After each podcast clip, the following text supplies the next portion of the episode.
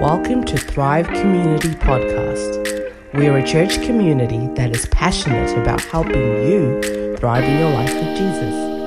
If you're after more information about Thrive Community, hop onto our website at www.thrivecommunity.au. We hope you feel encouraged and inspired by this message.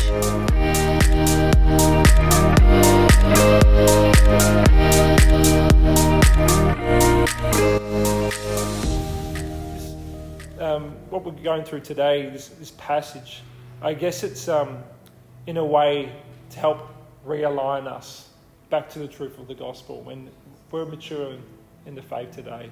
But there's still some things that need to be assessed in the foundations. Like every so many years, the foundations of buildings need to be assessed for decay and they need to be treated um, against termites and all those different things. And in the same way, when it comes to our faith, we need to look at our foundations and continually self examine. And so we're going to be looking at a passage, and it's in Colossians. And it's Colossians is one of my favorite books in the Bible. It's one of the most Christ centered books. And we're going to be looking at the third chapter. And this is where I really feel it dovetails with everything that we've been talking about leading up to Easter and since. And in chapter 3, we've we've got this beautiful depiction of how we ought to live. And in the first two chapters, uh, Paul is providing a really theologically rich exposition of Christ, namely his lordship over all creation, be that visible and invisible, and his securing work bringing about the redemption of his people, transferring us from the kingdom of darkness into the light of his beloved Son in Colossians 1:13. And in this third chapter, this is where I really want to, we're going to be camped today. There is a shift in the tone, and it transitions into an exhortation. And if you read many of the epistles, you could start to pick up that it's a characteristic of Paul's writing that he provides an exposition of the gospel, then he provides the framework of how that is lived out. He then provides this way in which we can live by these truths, these doctrinal indicatives that He's provided us. And then He gives us these practical imperatives. And we see that all throughout Hebrews. We see that in Ephesians 4. We see that in Romans 11, where He's laid out the truth claims. And then He's like, now this is how you live. And for, I guess, for Paul, Christianity and our faith in the Lord is not just a theoretical one. Now, we need the theory, right? It's, it, it's what anchors our boat. Otherwise, we're just blown about by every wind of doctrine, right? But for Paul and for us today, our faith also needs to be one that works. It needs to move, it needs to breathe.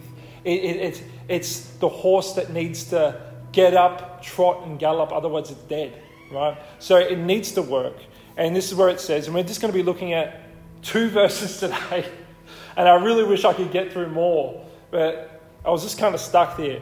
And it says, If then you've been raised with Christ, seek the things that are above, where Christ is seated at the right hand of God. Set your minds on things above, not on things that are on earth, for you have died, and your life is hidden with Christ in God. And when Christ, who is your life, appears, then you also will appear with him in glory. Sometimes we could read scriptures, particularly on what Paul writes, and we can translate it We're like, oh, Paul's been a moralist here. He's trying to tell us that we've got to behave with our thoughts and seek the right things. But he's not just trying to merely emphasize piety and where, this, where these Christians on the hamster wheel continually clawing after holiness but never ascending, right? That, that's, that's no different to what the Pharisees were, right? That Paul is a realist, right? He's calling us to respond to the truth of the gospel of Jesus Christ and the reality of the hope to which we've been called. He says, if then you've been raised with Christ. Uh, and we just know uh, in the previous chapters, it's all about the, the grandeur of Christ, his lordship, right? So he's laid the case for that. And now he's saying, if then you've been raised with Christ, if you've been called to such a degree, such a high standard, if you've been united with Jesus in his death, burial, and resurrection by faith, then there's a challenge. It requires something of you. If you want the whole package of all that God has done through His Son Jesus, then that ought to change how you live. Then there needs to be some sort of conformity in our lifestyles to those truths. He says, Seek the things that are above where Christ is seated at the right hand of God. And this is, again, it's not trying to be perfect, right? This is not pursuing a standard for the sake of it. It's responding to the work the Lord Jesus has done in us. It's responding to the truth that He's preeminent over all creation. And understanding that He's not merely to be first, but He's in a whole different class. And everything is subject to Him. It's not like we can put Jesus first, then do all the things that we want to do.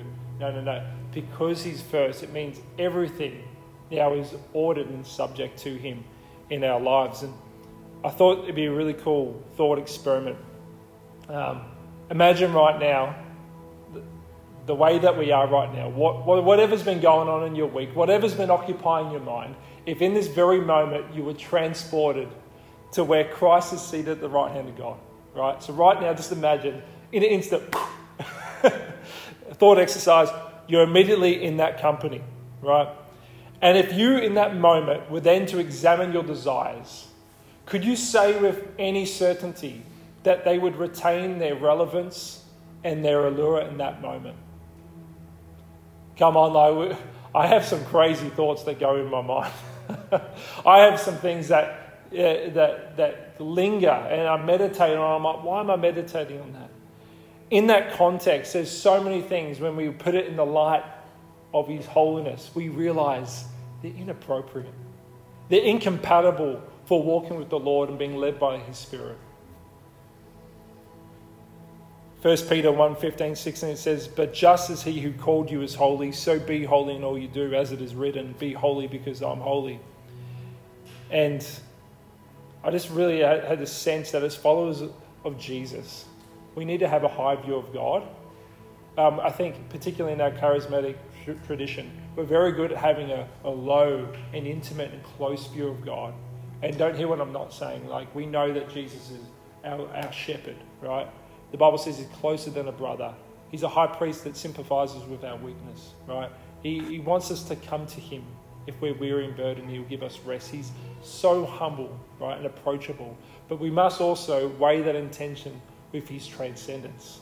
The fact that he's a holy and righteous God. It's to have Isaiah 45 imprinted on our hearts where God says concerning himself, I am the God, there is no other.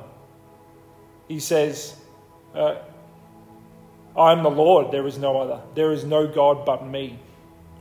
And I just think, as we have a high view of God, that's what tunes our affections to want to be like Him and to want to please Him in all that we do. So that means that the things that we seek and meditate on are also not exempt to that. they also must be subject to the very place where Jesus is seated preeminently over all creation. And I love uh, in the text that it says, Seek the things above where Christ is, and we're going to have some discussion afterwards. Um, Matt explained so well last week using 1 John chapter 2 verse 16 that humanity's biggest problems can be summarized in craving for pleasure, craving for possessions, and craving for achievements and status. And I, I love it that it says, Seek the things above where Christ is, because we can put so many other things above. We can place so many other things on the pedestal of importance. Uh, it was John Calvin that said, The human heart is a perpetual idol factory.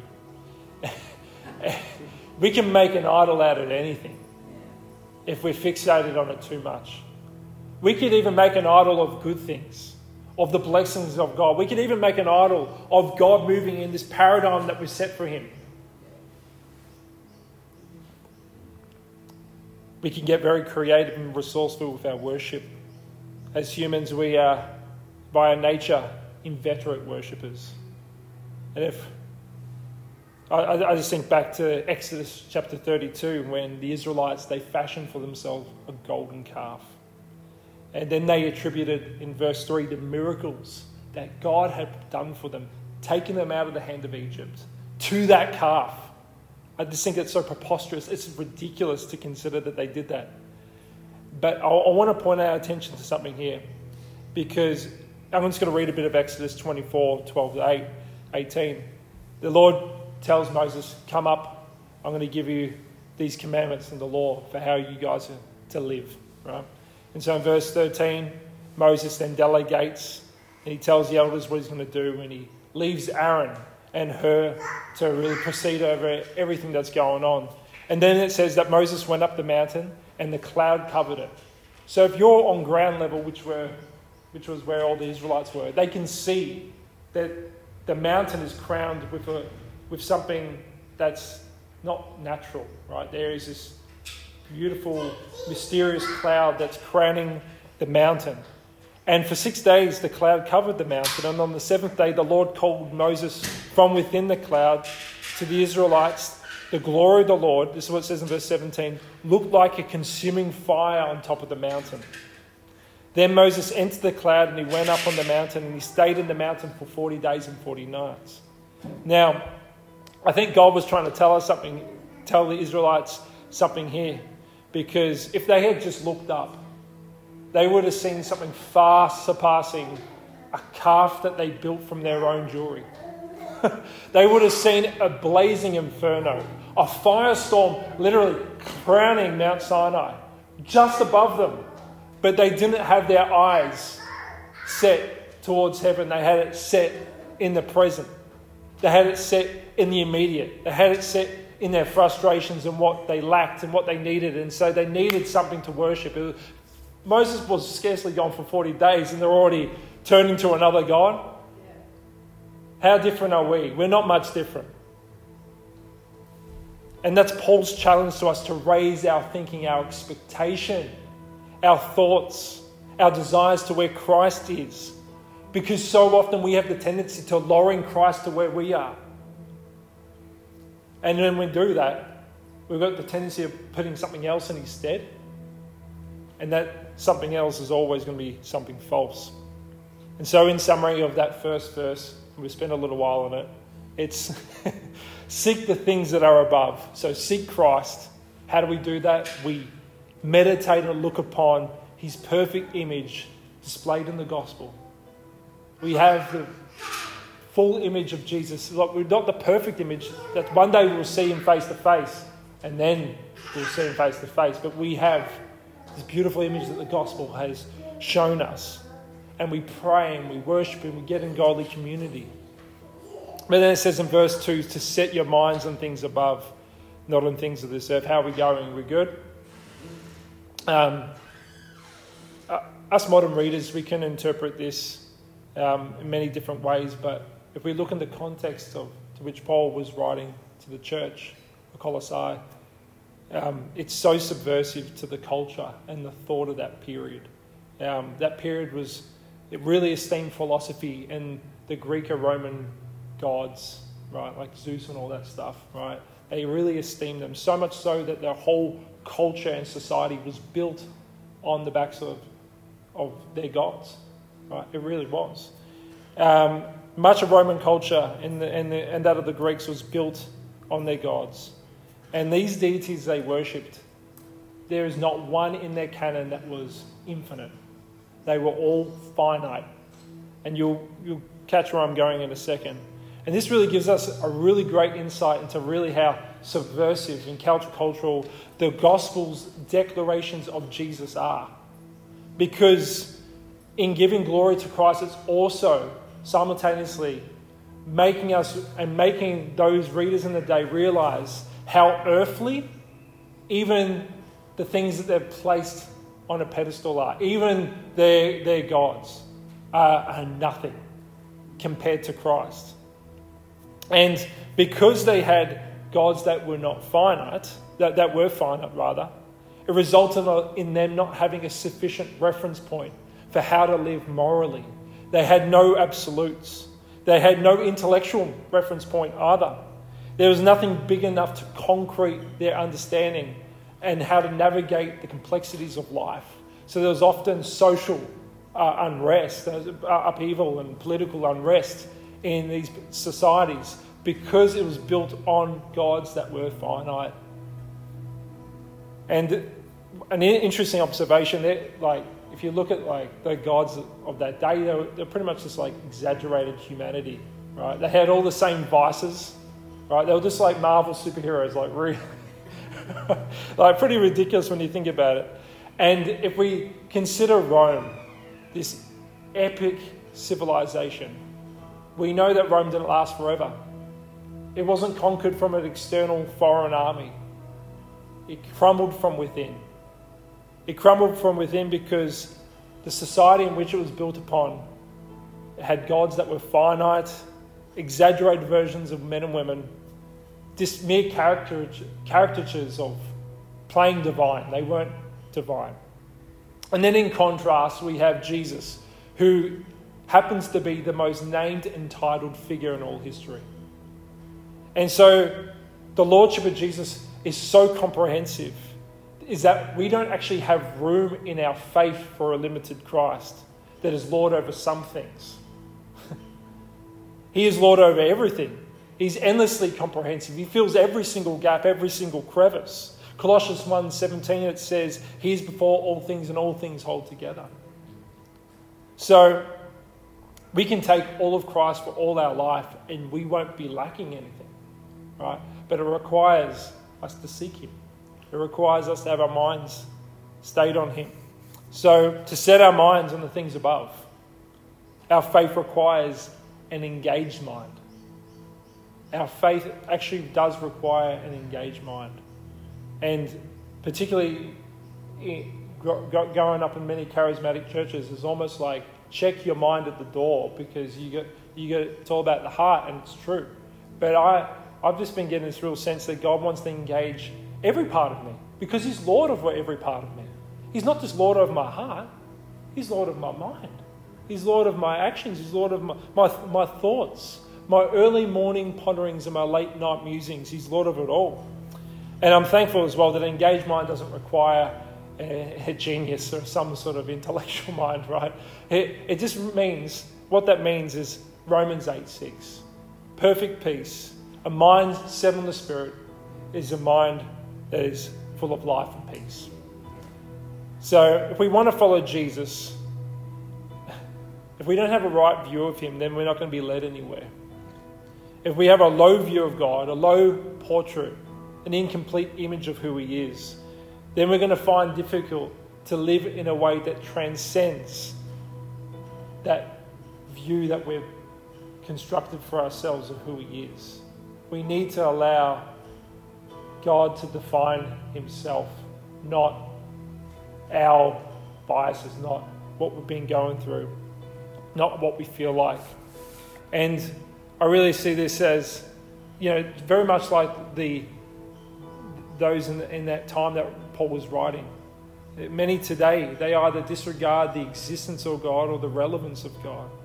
And then you'll often see something very consistent amongst all of them is that because they disregard the authority of God, they don't have a sufficient reference point for what, what, how they define morality. They don't have a sufficient reference point for an absolute. There's nothing that's granting right? They want to run off and gallop on the horse on the open fields, but they don't have the, the reins. They don't have the, the, the saddle, the stern. There's nothing that can steer anything. They're, they're just aimless. Hebrews 12:14 says, "Without holiness, no one will see the Lord." And really, friends, this is the goal. It's it, so much of my Christianity, like in the faith, it's just been, oh, I just got to avoid sin. I just got to conquer sin. But that's actually still a low goal. It's a low vision. It says, seek the things above where Christ is. He's the goal. He's the end game. Being with Him and being like Him, that's what it's all about. It doesn't matter if we had 300 people in here or if we had three people in here.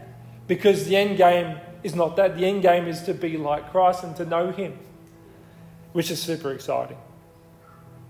So as we continue, it says, For you have died, and your life is hidden with Christ in God. And when Christ, who is your life, appears, then you also will appear with Him in glory. It's to say that we've died to the passions of this world, its cares, its pleasures that we're no longer bound to things that Matt talked about last week the, the cravings for pleasure, the cravings to gain things and, and status and, and, and recognition.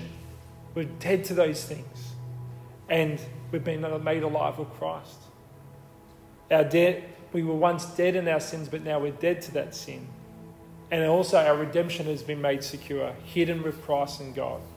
Such an encouragement. And we're just going to move along quickly because I don't want to be like Pharaoh. I'll let you guys go. There's my dad joke for today. But it says, when Christ, who is your life, appears, when Christ, who is your life, your life, not a part of your life, He is your life. No longer, you know, it's no longer bandits. In, in some sense, it's Christ. You know what I mean? So there's an impetus to be like Him, there's an impetus to seek Him, to think thoughts that would be pleasing to Him. Then you also will appear with Him in glory. This is a result of a life that's spent seeking and having its mind stayed on the Lord. And that's what Isaiah 26 3 says. It says, Thou will keep in perfect peace, King James Version, whose mind is stayed on thee because he trusteth in thee. And I just think that's such an encouragement to us that whatever happens, right, whether he returns or calls us home, right, we will see him. And I was just thinking that the other day, like, that is, this is going to be so worth it. Like, everything in that moment is going to make sense. Because right now, we, we walk by faith, not by sight. But, and we see dimly in the mirror, as Paul talks about in Corinthians. But then we're going to see him face to face. We're going to see him face to face. You know, blessed are you because we haven't seen yet we believe, but we will see and we will experience Him and we'll be able to walk with Him and talk with Him in this intimate way, more real than and more tangible than you and us in this room together right now. And it's going to be a glorious day on that day. Revelation 21 4 God shall wipe all tears from our eyes, and there shall be no more death, neither sorrow nor crying, neither shall there be any more pain, for the former things are passed away. And I'd just like to end with a quote from John Owen. It says, Let us examine ourselves. Do we long and desire to see the reality of Christ's glory in heaven, or are we too filled with the world and its own concerns? As believers, beholding the glory of Christ in the glass of the gospel, we are changed into the same image and likeness by the Spirit of the Lord. So, those beholding the beauty of the world and the things that are in it through the cursed glass of self love are in their minds changed into its image. But we have not so learned Christ Jesus. I just think, as, just as we close this, I don't want to speak for long, that we would just examine our hearts and, and really think about what we think about.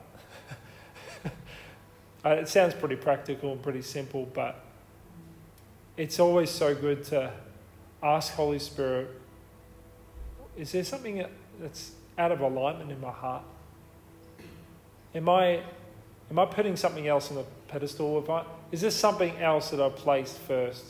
Is there something else that I've kind of made an idol? I've made, I put so much hope and expectation and trust in it and I'd be disappointment. I'd be so disappointed if it didn't work out the way I thought.